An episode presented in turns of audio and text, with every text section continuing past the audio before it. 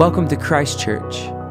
The following is a homily from our Sunday morning gathering in Tulsa, Oklahoma. Enjoy.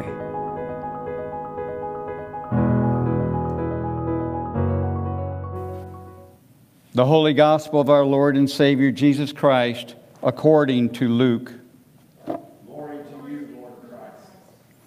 On the first day of the week, two of Jesus' followers were going to a village called Emmaus, about seven miles from Jerusalem, and talking with each other about these things that had happened. While they were talking and discussing, Jesus himself came near and went with them, but their eyes were kept from recognizing him. And he said to them, What are you discussing with each other while you walk along? They stood still, looking sad. Then one of them, whose name was Cleopas, answered him, Are you the only stranger in Jerusalem who does not know these things that have taken place there in these days? He asked them, What things? They replied, The things about Jesus of Nazareth, who was a prophet, mighty in deed and word before God and all the people, and how our chief priests and leaders handed him over to be condemned to death and crucified him. But we had hoped that he was the one to redeem Israel. Yes, and besides all this, it is now the third day since these things took place. Moreover, some women of our group astounded us. They were at the tomb early this morning, and when they did not find his body there, they came back and told us that they had indeed seen a vision of angels who said that he was alive. Some of those who were with us went to the tomb and found it just as the woman had said, but they did not see him. Then he said to them, Oh, how foolish you are, and how slow of heart to believe all that the prophets have declared. Was it not necessary that the Messiah should suffer these things and then enter into his glory? Then, beginning with Moses and all the prophets, he interpreted to them the things about himself in all the scriptures. As they came near the village to which they were going, he walked ahead as if he were going on. But they urged him strongly, saying, Stay with us, because it is almost evening, and the day is now nearly over. So he went in to stay with them. When he was at the table with them, he took bread, blessed and broke it, and gave it to them. Then their eyes were opened, and they recognized him, and he vanished from their sight. They said to each other, Were not our hearts burning within us while he was talking to us on the road, while he was opening the scriptures to us? That same hour they got up and returned to Jerusalem and found the eleven and their companions gathered together. They were saying, The Lord has risen indeed, and he has appeared to Simon. Then they told what had happened on the road and how he had been made known to them in the breaking of the bread. The Gospel of the Lord. Praise, Praise to you, Lord Christ. Take my words and speak through them. Take our ears and hear through them. Take our hearts and set them on fire with love for you, our Lord and our Savior. Do you see this glass of water? Is it half full or is it half empty? What do you see? We'll come back to this in a moment.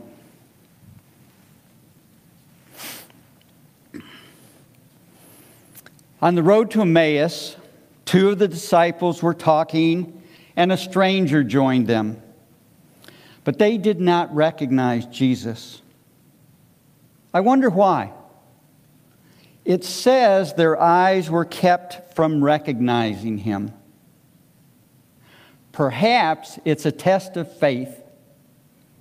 Now, you knew that I would get faith in this homily somehow. As they continue on the road, they talk and share the story of Jesus' crucifixion and resurrection, but they didn't seem to believe the stories that the women had told them. But they seemed to enjoy the interpretation of the scriptures that Jesus was discussing. When they reached the village, they asked Jesus to stay with him. And when he broke bread, their eyes were opened and recognized him, but he vanished immediately. What an astonishing moment that must have been. Can you imagine? They rushed back to Jerusalem, seven miles, and told the other disciples of the encounter with Jesus and professed, as if a declaration, the Lord had risen. So, what does that, this story have to do with this glass of water? It's all about the attitude that we have in our lives. Do you believe in the Holy Spirit, the third person of the Trinity, is among us each moment of each day, knowing everything about us, our every single thought? Do you believe in God's healing power? We pray for God's healing of family, friends, and our neighbors. Do you have the faith that we will survive this corona pandemic? Do you believe and have a positive attitude that you can get through this time of trial? Our internal attitude sometimes does more good for us than anything else. And we have the power to choose a positive attitude. In our Apostles' Creed, we recite, I believe in God the Father Almighty, creator of heaven and earth. I believe in Jesus Christ, his only Son, our Lord. He was conceived by the power of the Holy Spirit and born of the Virgin Mary. He suffered under Pontius Pilate, was crucified, died, and buried. On the third day, he rose again. He ascended into heaven and is seated at the right hand of the Father. He will come again to judge the living and the dead. This is all about faith. For me, and I hope for you, I believe that God will bring us through this shadow of the valley of death, out of the grips of the coronavirus that has touched the entire world. I believe that we will be stronger as, human, as a human race because we have been taken out of our routine of our daily lives and have been made to think and be creative to survive. Sadly, I believe there are still tough times ahead of us because of the decisions that are being made. But with our faith in God, and his Son, our Savior Jesus Christ, most of us will survive, just as the Israelites wandered in the desert for 40 years and survived. Each day, we need to have faith, hope, and love.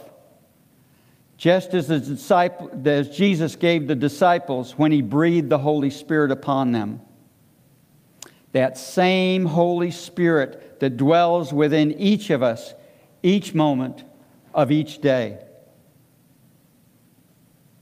Our faith will look like a half full glass of water, seeing the positive in our lives, being thankful for what we have and what we are able to share with our brothers and sisters around us.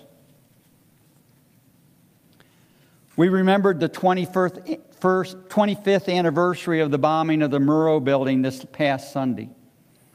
168 people were killed, more than 680 injured, and we survived. Some of the comparisons between the tragedy in 1995 and the events that are going through today, I want to share. We as a nation have been through trauma before, and we came through it, just as we will this time. We remember how the grace and resilience of Oklahomans inspired the world in 1995. We came together as a community, regardless of our differences.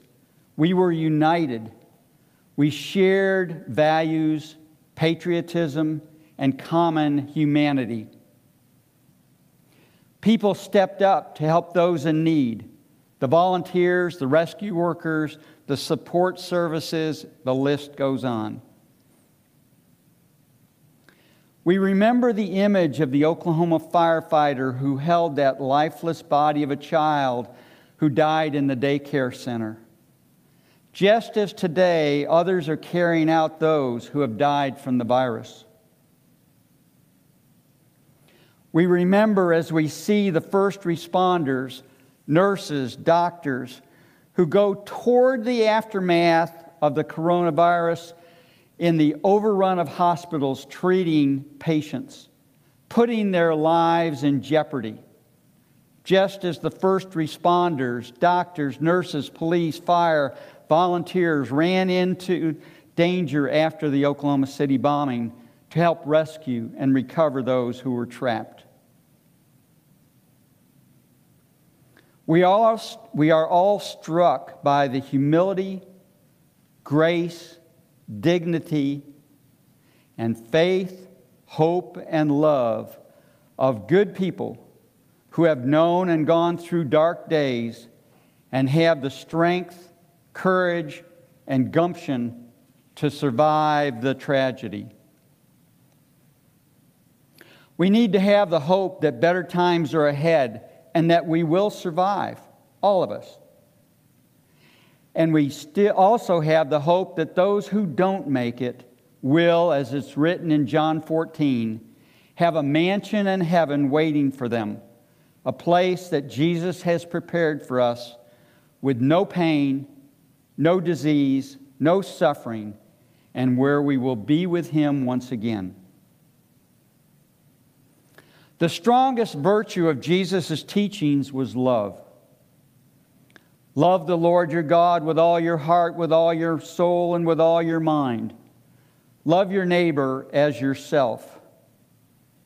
The two great commandments. In this time of trial, frustration, anger, loneliness, hurt, creativity, family togetherness, the list goes on and on. There are so many uplifting stories of neighbors helping neighbors.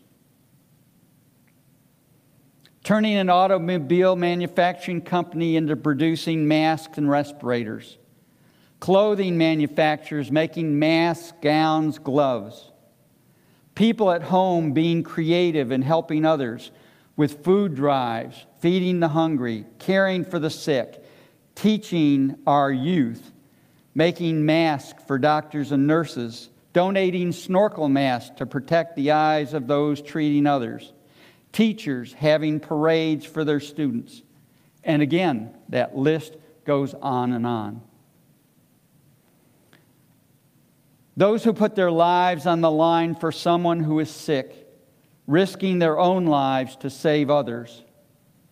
That is what love thy neighbor is all about.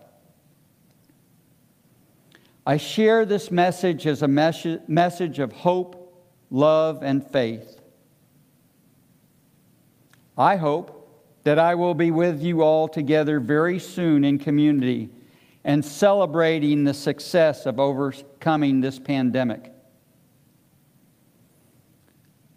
I share this message with you because I truly love each and every one of you as family, as God's family.